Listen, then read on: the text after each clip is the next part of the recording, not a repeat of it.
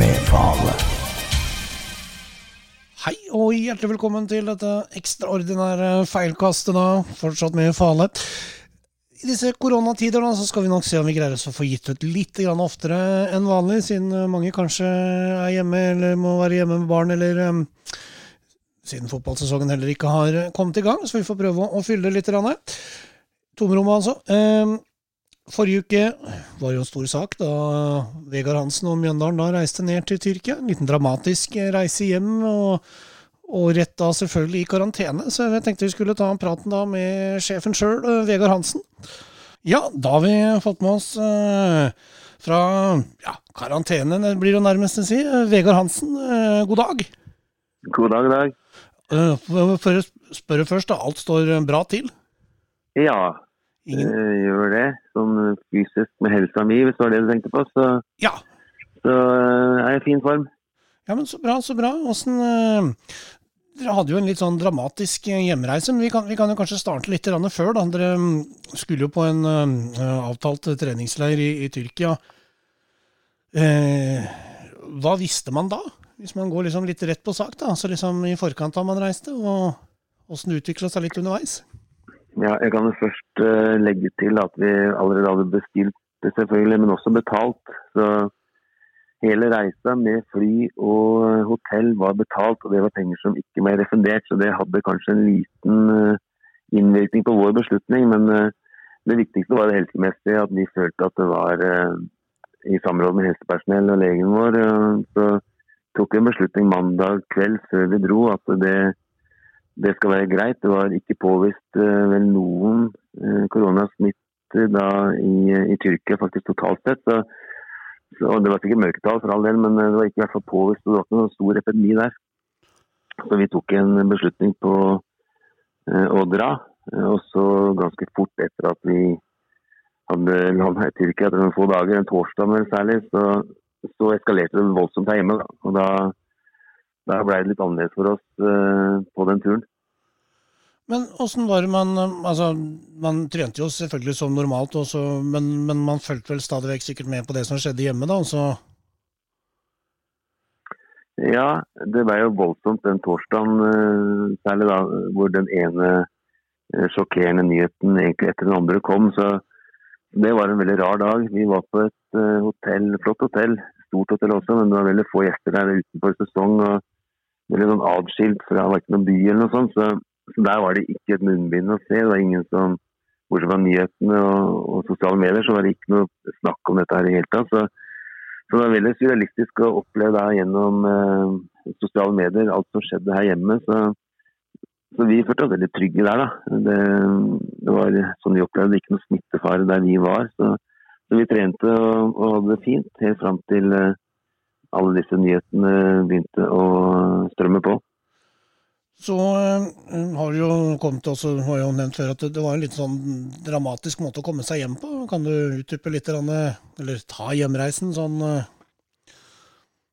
Ja, øh, det ble ganske klart da på ettermiddag kveld på torsdag at her var det bare å prøve å komme seg hjem så fort som mulig. Så vi hadde dialog med André selvfølgelig hjemme her om reise og connection som vi bruker uh, her hjemme. Og så hadde vi ei som het Mette, som hjalp oss, som bodde på hotellet, som var den som sto for uh, arrangementet uh, i Side og Tyrkia der. Så, så hun jobba veldig fint. Og ikke minst Arne Ellefseth hos oss, de gjorde en kjempejobb med å sjekke opp og prøve å organisere dette her. Så da var det veldig mye fram og tilbake. Det var først så det var mulig å komme seg hjem på et tidspunkt, og så ble det fly kansellert. og så fant vi andre løsninger, og så ble kanskje det kansellert. Og så var det første fly som vi hadde tenkt å ta, det ble, det ble mulig å ta igjen fordi det vel ønska få utlendinger ut. Så det var veldig mye fram og tilbake. og det, det var såpass mye fram og tilbake at uh, vi fikk en uh, siste uh, tvist på dette her. Det var da natt til lørdag klokka to på natta der. Så ble det da faktisk informert om at det flyet som skulle gå tidlig på morgenen på lørdag, det gikk allikevel. Da var det å begynne en, en vekkerunde midt på natta der og, og, få de av gårde. Så det, det, var veldig spesielt. og Alle som fikk muligheten til å dra da, dro da eh, så fort de kunne på egentlig natt til lørdag. Eh, det var vel ni stykker, eller nei, det var 18 år, ja, det var en gjeng i hvert fall. Og så var det neste bolk som kom med et fly som kom for å hente Eiger, et SAS-fly. Der fikk vi med en åtte-ni stykker, og så var vi en tolv stykker da, som dro hjem. Vi dro klokka to søndag morgen eller natt til søndag. Ah. Så de var hjemme da på søndag ettermiddag kveld. Så det var over tre, tre bolker og, og veldig sånn ukurante tidspunkter. Og to av de puljene måtte også om Istanbul, og det, det var jo ikke sånn kjempetrygt antageligvis da, på flyplassen der, hvor det var masse mennesker og, og litt kaos. Og der var vi en, en god del timer. Så, så det, det, var kanskje den, det stedet på, på hele turen som, som var mest sånn utsatt når det gjelder smitte. da. Men det var jo en liten fare for at dere ikke kom hjem også, i hvert fall sånn man kunne lese seg til, i hvert fall, da, hvis man uh, skal tro på det. At uh, hele landet ble jo i utgangspunktet stengt ned. Ja, det, det var jo snakk om det for så vidt. Altså, jeg tror jeg vi hadde kommet oss hjem uansett på et eller annet vis, men det var jo grenser som begynte å bli sperra, og flyplasser begynte å bli stengt. Og, så Det var nok godt at vi kom oss hjem da vi kom oss hjem. så så hver dag som gikk, så ble det nok vanskeligere. Så det løste seg nå til slutt, men det er klart det ble eh, en spesiell tur og en spesiell hjemreise. Og det er veldig spesielt for eh, hele landet og hele verden, egentlig. Så det er en ekstrem situasjon som eh, man må takle så godt man kan. Da. Og vi syns vi løste det egentlig ålreit. Når vi først var der, så, så kom vi oss hjem. Det ble en utgift, ekstra utgift for oss, men, og det ble en amputert treningsleir. Veldig amputert. men det er noen bagateller oppi alt dette her. Nå er vi hjemme i karantene, så vi håper at det går bra med alle mann. Men øh, opplegget videre framover nå, det er klart man, man snakker jo selvfølgelig om at man skal kunne spille i mai, men de fleste skjønner at det er jo lite realistisk at man får begynt med noe seriespill i mai? Ja, det ser vel kanskje vanskelig ut, men vi får forholde oss til informasjonen som kommer. og Jeg veit ikke helt hvordan man tenker, både i myndigheter og fotballforbund og alt sånt. Øh, det er helt sikkert masse å, å stri med om dagen. Så det er kaotisk, og det er eh, ja, det er viktige og, og, store, tunge beslutninger som skal tas om ting man ikke har en erfaring med overhodet. Så det er vanskelige oppgaver som står foran folk. og Man tar vel litt sånn uh, uke etter uke, måned etter måned og utsetter litt. Og, og, så får vi se da når uh, det er mulig å få begynt å spille fotball. Det, det er veldig vanskelig å si, syns jeg, uh, hvor lang tid det vil ta. Det, det, er ikke gjort på en uke eller to, det er vi vel veldig sikre på. Så får vi se om det, om det begynner å gå seg til etter uh, noen få måneder, kanskje. Så, men det er veldig uoversiktlig, umulig å spå, i hvert fall for meg. Så vi får bare forholde oss til de informasjoner vi får. og de retningslinjer vi får, eh, følger vi selvfølgelig 100 så godt vi kan. og Så får vi bare se hva framtida bringer. Åssen er det du får jobba nå, eh, liksom både med spillere og, og, sånt noe nå i denne perioden? Det er klart du sitter litt, alle, alle, er jo i karantene, selvfølgelig, så det er vel ikke så mye som skjer kanskje de første 14 dagene. Men uh, hva er planen etter at karantenetiden opphører, for å si det sånn? Jo, vi får gjort noe nå, men ikke felles. Eh, så Vi har utarbeida et treningsprogram både på løping og, og styrke som hver enkelt har fått gjennom en app. og de har et system hvor du skal registrere økter. Og, så, så, det er Hvis de følger det de får, og det må de fordi de skal rapportere inn, så, så er den fysiske biten ivaretatt. og det selv om jeg er i karantene, så har vi lov til å, å ut og trene der hvor det ikke er, mye mennesker. Så vi skal holde oss vekk fra der hvor det er store menneskeansamlinger. og Det setter noen begrensninger. Vi kan ikke samles og løpe sammen, f.eks. Vi kan ikke møtes på banen her og, og ta en liten fotballøkt, fem-seks stykker. Så så det blir individuelt eh, hjemme eller i skogen eh, bort fra folk. Så, så det må man eh, ta på alvor. Eh, og så må man samtidig da få trent eh, godt nok. Eh, for oss andre, for min del f.eks., som driver litt på markedet nå, da, så var det sånn jeg frykta. Jeg prøvde meg litt på morgenen i dag, men det er selvfølgelig helt håpløst nå. Ingen som bruker kroner mer enn det de må, så den får bare legge på is. Og så gikk jeg heller over til å ta en runde med med spillersamtaler. Så jeg tar det på telefon istedenfor et personlig møte, og så går det veldig greit. Så det blir nok sånne ting som jeg kommer til å jobbe med utover. Det er litt sånn, sånn som skolen har det nå? Litt sånn hjemmeundervisning med hjemmetrening og litt sånn personlige samtaler med over telefon? Ja, Ja, det blir litt sånn. Jeg tror dette er litt sånn uh, revolusjonerende for skolevesenet. At det går an å jobbe sånn. Uh, jeg var så heldig flott å besøke Hans Erik og Martin nedover i Madrid. og Da hadde Martin et sånt opplegg hvor han kjørte all undervisning over, over nett. Så, sånn jeg har forstått gjennom sønnen min og de jeg har hørt, så, så er det mulig å, å, gjennomføre ganske bra. Man får uh, godt utbytte av det. så så skolen har funnet sin måte, og så har jeg og andre fotballfolk funnet vår måte. så det av ta spillersamtaler over telefon er ikke noe revolusjonerende. Det, det, lar seg fint gjøre. Så, men det stopper en gang. Jeg har ikke så mange spillere, så det blir nok lange dager eh, etter hvert. Så må du sette av én hel dag til hver enkelt. da. Det er vel kanskje det er en sånn drømmescenario for en arbeidsgiver, er det ikke det? jeg skal ikke plage dem med det. Det blir eh, en halvtimes tid som, som det er før. så det forholdet. Og så får vi se etter hvert om det er andre ting vi kan fylle dagene med. Men sånn, eh, Blei dere, ble dere testa når dere kom hjem, eller ble dere bare kjørt rett i karantene? Eller altså kjørt rett i, dere dro rett, selvfølgelig rett hjem sjøl i karantene, det høres jo ut som å ja, komme små grønne menn, men Nei, nei, vi ble ikke testa på noen måte, og det har man jo ikke kapasitet til. Da. Det er vel ikke sånn egentlig nå at man, man tester ikke de som er forkjøla eller syke heller, eh, alltid. Så, så nei da, vi, eh, kom oss hjem så fort vi kunne. og Her har vi vært eh, siden, mer eller mindre. Så, så det, sånn er karantenelivet. Det, det blir å oppholde seg i størst mulig grad hjemme. Ja, åssen er det karantene? Du har jo du er så heldig å ha selskap, selvfølgelig. Av, av sønnen din. Blir litt sånn brakkesjuke nå, eller? Siden, det, det har gått bra. Gått veldig bra så langt. Det, vi er opptatt av begge to. og Vi har egentlig ikke snakka med Adrian i stad. Det er uh, egentlig mange år siden vi har hatt så mange dager sammen uh, i ro og fred. Så, det har vært uh, hyggelig for så vidt, selv om omstendighetene ikke er sånn kjempehyggelig. Så, så er det i hvert fall veldig fint å ha han her. Jeg håper han syns det er greit å være sammen med meg også. Så ser vi litt Peaky Blinders på TV, og vi lager oss god mat og koser oss så godt vi kan. Og så gjør han skole på dagtid, jeg jobber litt. og så har det disse dagene så langt gått uh, ganske greit. Ja, Du var inne på det litt med mat. Kanskje noen som er litt bekymra etter å ha sett din opptreden på Firestjerners middag. Hvordan eh, er Adrian godt ivaretatt? Eh, det er nok forskjellige meninger om. Spør du mora hans, så vil nok hun si eh, nei. Eh, det, det, er, det, går i taco. I går var det stekte pølser. Eh, og så blir det å, å hente litt kinamat eller takeaway-mat. Så det, det, blir ikke noe fårikål og noe hjemmelagde kjøttkaker og sånn. Altså det, det, må man vente til han kommer hjem til mora si eller bestemora si å få. Eh, av meg så blir det veldig enkelt. Eh, men så har han, han er jo over 18 år nå, så han kan jo gjerne bidra litt sjøl hvis han vil. Så hvis han klarer på maten min, så får han heller lage litt sjøl. Jo, men du veit åssen det er når ungdommen bor hjemme, vet du. De forventer jo å få alt servert. ja, det, da får han takke med det han får av meg, da. Det blir eh, Taco er det lengste jeg kan strekke meg når det gjelder å og lage noe annet enn bare som steikes og varmes.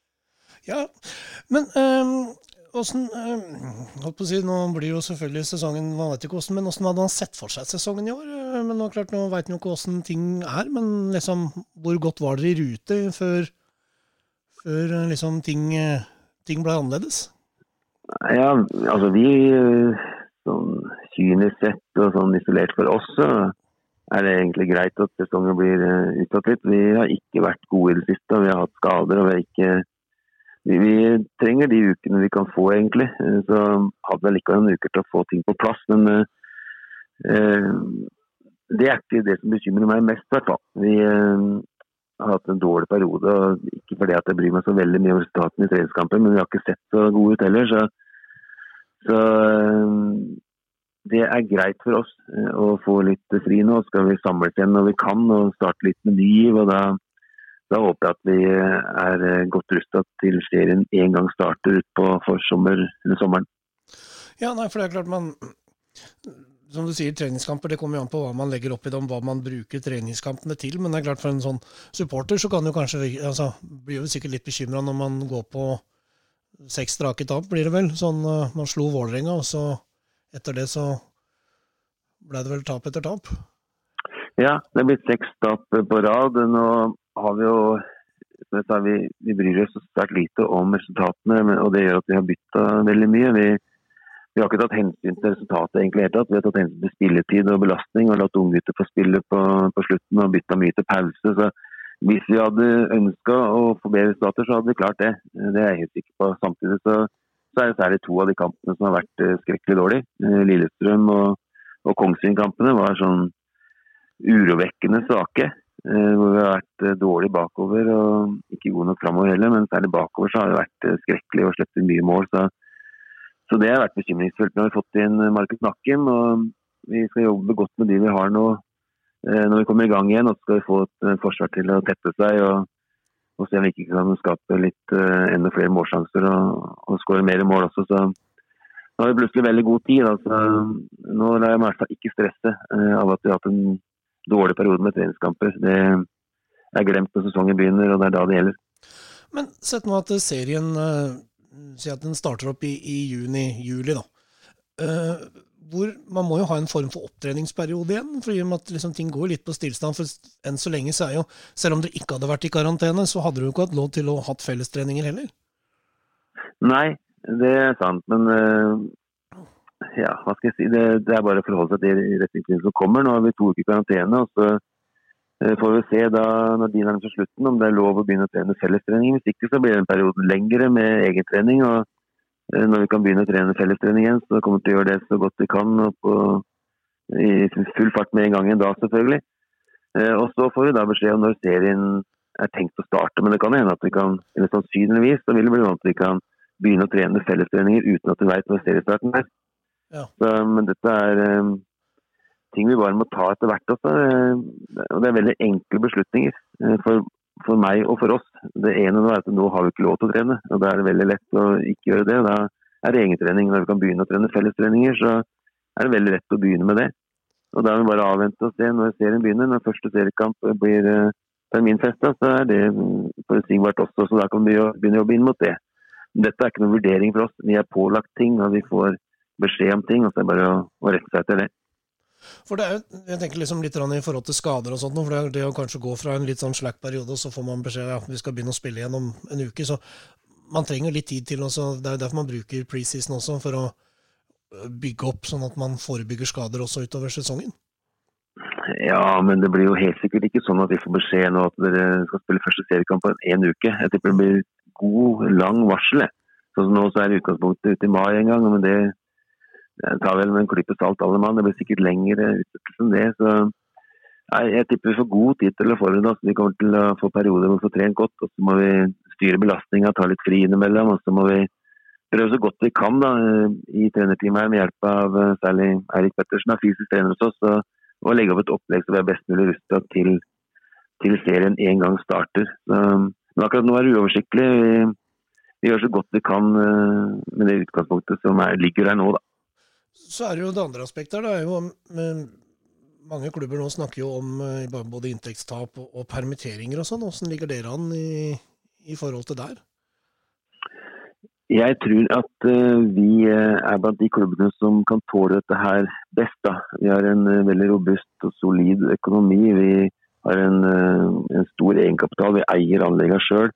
Vi har jo solgt ut litt av det nybygget vårt nå og har likvide midler også. så så vi er mye mer robuste enn andre. Dessuten så er eh, utgiftene i Mjøndalen mye lavere enn i andre klubber. Vi har sannsynligvis de laveste lønningene i Eliteserien. og det er Konsekvensene for oss blir lavere enn de som betaler da to, tre, fire, kanskje fem ganger så mye som oss eh, i lønninger. Der vil jo eh, bli krise veldig fort, vil jeg anta. I hvert fall i noen av de klubbene. og For oss også inntektsmessig så så er det selvfølgelig belastende både med sponsorinntekter og publikumsinntekter etter hvert og, og, alt dette her. Men uh, tallene våre er mye lavere enn i en del andre klubber. Så vi, vi sliter, vi òg, for all del. Vi har vurdert permittering, permitteringer, vi også. Det kan godt hende blir tilfellet hos oss også. Eh, særlig nå etter at vi, vi fikk beskjed i går om at de første 20 dagene er, eh, er det full lønn på de som blir permittert. så så er det et virkemiddel som vi sikkert kommer til å vurdere eh, framover. Eh, nå er dette krise litt for, eh, for alle, både næringslivet og idretten. og Inntektsstoppen er litt skremmende. så dette er vanskelig for oss alle, men, men, jeg tror at vi skal komme oss gjennom dette her på et eller annet vis, og sannsynligvis bedre enn de aller aller fleste. Det kan jo bli at man må, må, kutte ut spillere og kutte kostnader. Og, det kan hende faktisk når, når røyken legger seg og, vi kommer i gang ut på sommeren, at vi står sterkere i forhold til de andre klubbene enn det vi gjorde før dette inntraff. Ja. Men dere hadde jo også, um, for å ta um, litt på overgangssituasjonen også for dere, jo, uh, dere har jo fått henta et par spennende også i, i Olden Larsen, annet. Og, og, som du da nevnte, Nakkim. Ja. Og så kanskje den som kanskje overraska mest, var vel at det ble en retur på, på Sorsa. Ja. Det, var det noe spesiell grunn til det, eller var det liksom ja, Hovedgrunnen til det er at han er etter vår mening en av de beste keeperne i landet. Uh, og han uh, eh, kontakta oss via uh, sine kontakter og, og har lyst til å komme tilbake til Mjøndalen, hjem til Mjøndalen, som han sa. og da så vi på muligheten for det, og vi brukte en god del tid på å finne ut om vi ville, skulle og kunne det. Så, så tok det faktisk ganske mange uker før vi fikk landet den avtalen. men uh, det tror vi blir en, eh, en, viktig signering for oss. Miguel er god, han også. Eh, så vi har veldig godt keeperteam. og Sorsa i, form vet vi er fantastisk og en matchvinner. så Han har vært ekstremt god for oss tidligere, og det har vi veldig tro på at han kan bli igjen. Ja, for altså, dere hadde jo, altså, alle, Flere lag har jo hatt litt sånn keeperproblemer. og I fjor så hadde man jo uh, en Faye Lund som sto, uh, i hvert fall høstsesongen, kjempefantastisk. Etter en kanskje litt famlende uh, vårsesong, men, men det, det, løste seg jo greit.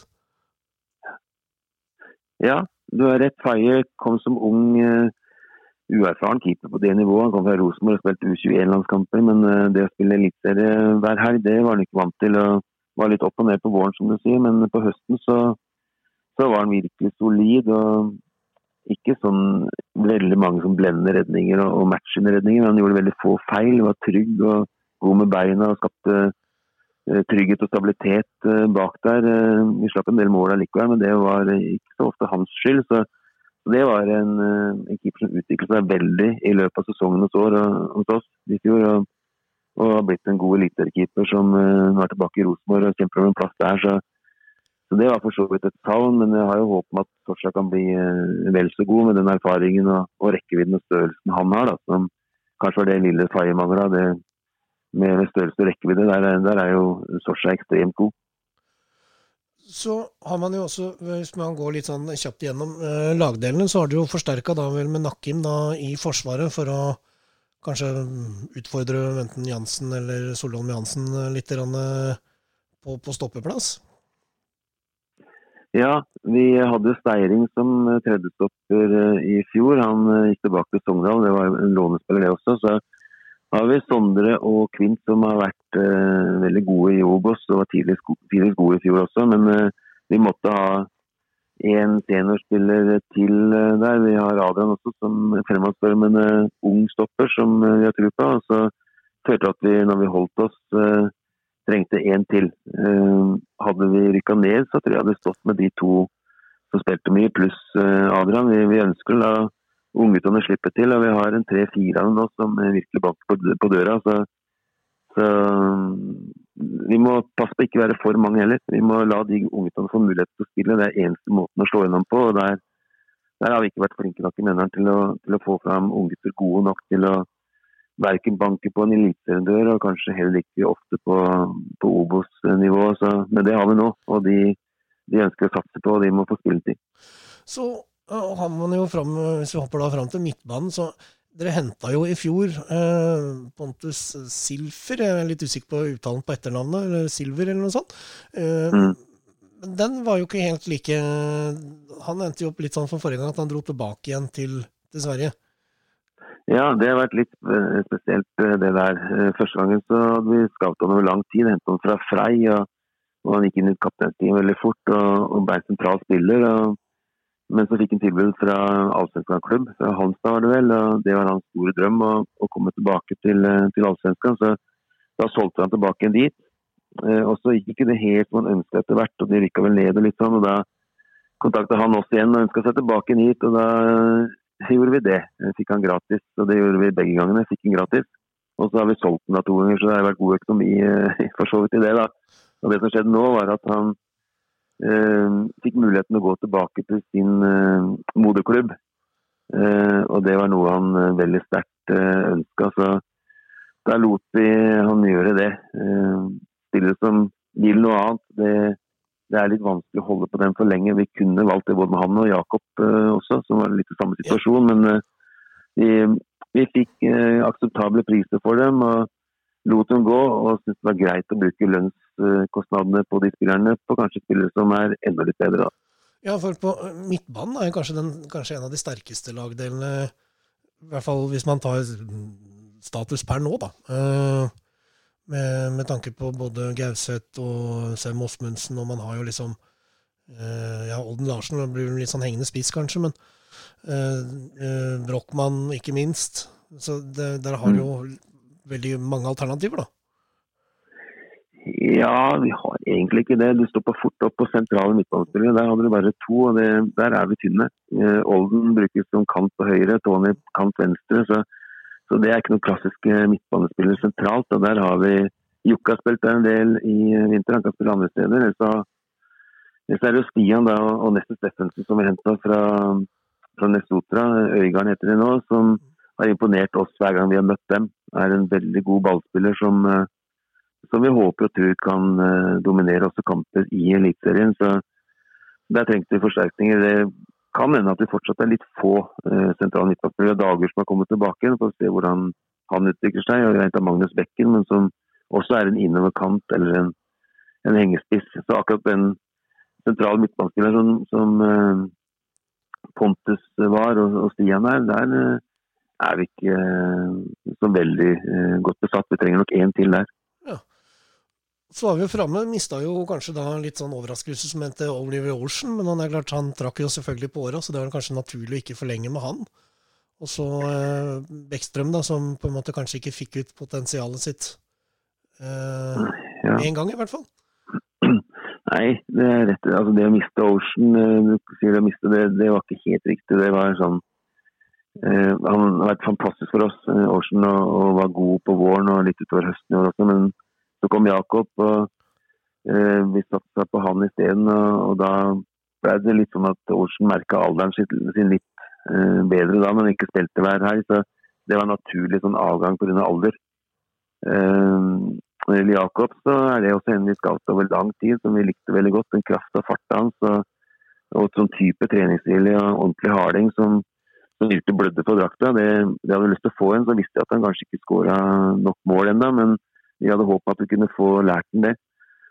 Eh, han gjorde en god jobb for oss eh, på høsten i fjor. Han jobba og sto på. Han skåra ingen eh, mål, men han hadde i hvert fall tre, som jeg husker, i, i stolpe tverrligger. Så, han var i nærheten og kom til sjanser, men klarte ikke å sette dem. Så i utgangspunktet hadde jeg lyst til å jobbe videre med han. Jeg hadde tro på han. Jeg tror han kunne blitt en, en, veldig god spiss for oss. Da. Så om vi hadde klart å få til å skåre 12-15 mål i løpet av sesongen, er jeg ikke sikker på. Men eh, det hadde vi tro på og håp på. Eh, så, så, det var litt synd. Men der dukka det samme opp. Han fikk muligheten til å gå tilbake til sin moderklubb, som rykka opp til, til Allsvenskan.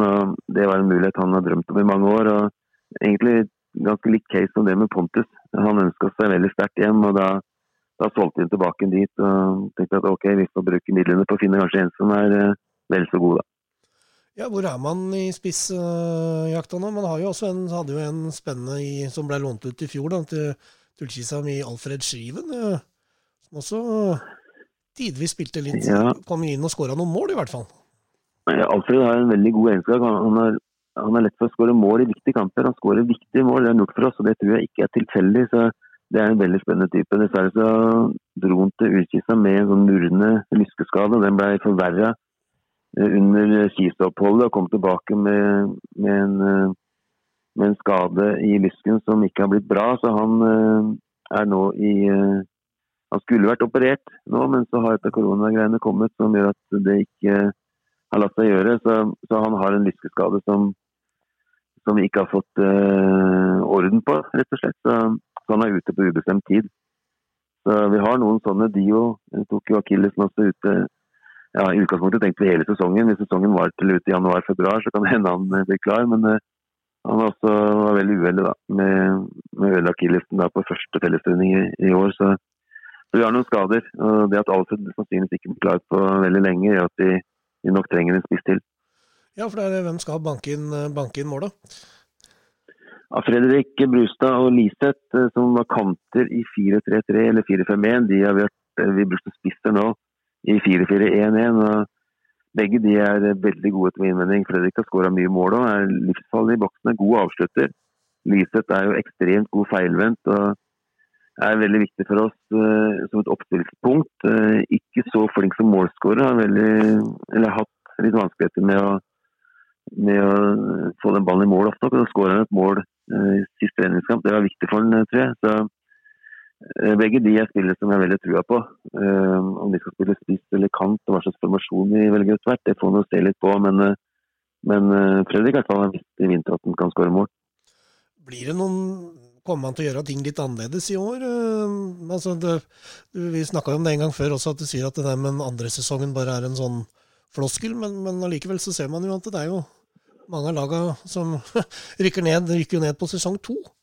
Er det noe man liksom prøver å gjøre noe Nei. du tenker annerledes? Nei, det tar vi ikke hensyn til i det hele tatt. Det er en myte, tror jeg. Det Er, de lagene som rykker opp, de er ofte små. og Hvis man klarer seg akkurat første året, så kan det godt hende man rykker andre året. Så, så, men at det er noe så mye verre andre året, jeg tror man har lært litt første året. Det håper jeg vi gjorde også. så vi gjør grep, ja, men ikke pga. at det er andre året, at jeg er spesielt redd for det. Men vi ser at Eliteserien ser ganske sterk ut, kanskje hakket sterkere enn i fjor. Vi holdt oss med ett måls margin orker ikke det et år til. så vi prøver så godt vi kan å forbedre oss. Vi, vi ser på treningsstruktur, vi ser på stall, vi ser på, på totalen i klubben, hvordan vi, vi drifter og, og, gjør det med treningsopplegg. Nå hadde vi en ekstra treningsleir nå som vi ikke fikk noe utbytte av. Men det er sånne ting vi ser på for stadig å bli mer profesjonelle og, og, flinke og ta steg og, og etablere oss. Det er, er målet vårt. Så lærer man stadig. Men det er ikke dermed sagt at vi kommer til å cruise gjennom i år. Det blir sannsynligvis en, en tøff sesong i år også. Det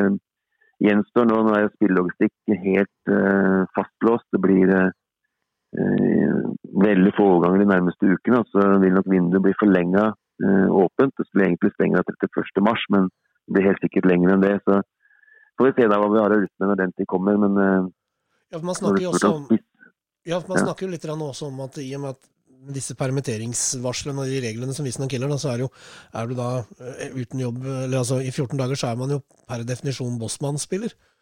Uh, ja, hvis, hvis, hvis, det går så langt, da, selvfølgelig, nå snakker vi selvfølgelig ytterste konsekvens, da, men at man må kanskje få på plass noen gentlemen's agreements, at det, liksom det, at det ikke blir noen overganger mellom norske klubber? Jeg veit ikke hvordan det blir. Det er vi usikre på. Når det gjelder spillogistikk, så hadde vi to-tre veldig spennende spissalternativer var i ferd med å invitere en eller to av dem til Tyrkia. Men så har det helt stoppa opp selvfølgelig nå. Så nå får vi se. Vi kan ikke signere spillerne samtidig eventuelt vurdere permitteringer. Så dette er eh, lagt på is for hele fotballverdenen, har inntrykk av. Det er eh, Jeg pleier å få en åtte-ti henvendelser hver dag fra agenter. Nå har jeg ikke fått noen siden dette her brøt ut. Så, så, alle skjønner at nå er det andre ting som er i fokus. og det Sånn blir det noen uker framover, og så får vi se da, etter hvert når ting uh, begynner å løsne litt, om uh, vi har behov og om vi har midler til å gjøre noe mer på markedet. Ja, Du har litt ledig tid, og du er jo også kjent som en eh, kanskje ikke ivrig, men i hvert fall en, en, en blogger. da. Er det noe du kommer til å liksom ta for deg nå de første nærmeste perioden? Eh, jeg fikk et spørsmål i går av Drammens Tidende. Så Drammens Tidende vinka som at jeg hadde tilbudt meg, men det var ikke helt riktig. Altså. Det, det, var en henvendelse fra dem, og så får jeg se da, om, jeg, om jeg finner ånden over meg til å skrive litt innimellom. Eh, første nå er å, å gjøre ferdig spillersamtalene og planlegge litt utover hva vi skal gjøre treningsmessig. Og så har jeg en markedsfolk som jeg skal komme gjennom eh, når ting roer seg litt. og så får jeg ser om jeg får tid til å skrive litt innimellom. Jeg skal i hvert fall gjøre dette program som etter hvert kommer. Sesongprogrammet vårt tar vi ut etter hver eh, sesong. og Der skal jeg i hvert fall ha et innlegg, og så får vi se om det blir noe ekstra. Men nå er det jo sånn at du har jo nå uh, du, du, trekker litt på åra. Du, du, bor da i en, en borettslag Eller altså, det er vel andelsleilighet, det er vel det som er på, på med selveier der. sånn, og nå er det vel Vi går jo mot våren, det er jo lange, fine sommerkvelder. Det er jo da stille og rolig på terrassen. Ja. Ja. Når da sesongen begynner igjen, kommer det da, tror du det kommer en sånn borettslagsklage fra, fra beboer Vegard Hansen om at det må roe ned litt bråket annenhver søndag? Det er jo litt sånn Nei, jeg, jeg, tror ikke det blir noe problem. Altså. Det, vi må komme i gang med litt bråk her igjen og få litt uh, liv og rør på kontoet her. Det er uh, stusslig og stille nå. Så det blir nok sånn i mange uker. Men uh, nei, her skal det bli liv igjen. og Naboene her får finne seg også at det blir trafikk på banen. Og så får vi se da, om det også blir litt synging etter hvert. hvis det blir noen hjemmeseiere, så kan hende vi møtes i leiligheten min og tar en, en liten sang også innimellom. Vi liker det når vi vinner. Ja, det, men det er vel Du må jo få opp salget på bløyta igjen, er det ikke det som er Ja, blant annet. Jeg tror ikke vi skal basere inntektene våre først og fremst på salg av pølser bløyta. Det er nok andre ting som er viktigere. Så.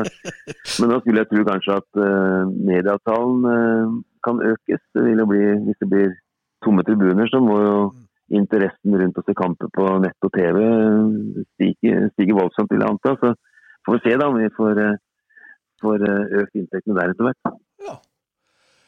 Men eh, da får du får nesten bare takke for eh, praten, og så får ønske deg eh, si, Det er feil å si god bedring, for du er jo ikke sjuk, men i hvert fall eh, lykke til med resten av, eh, av karantene, karanteneperioden. Jo, takk for det. Takk ha. Så snakkes vi bare en gang. Ja, fint det. Ha det. Okay. Hei. ha det.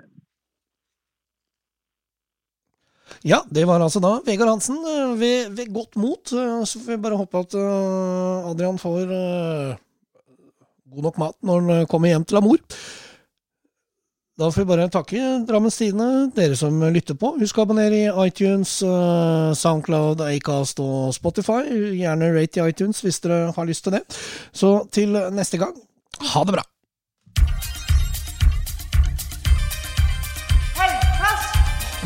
Helgkast! Med Fale.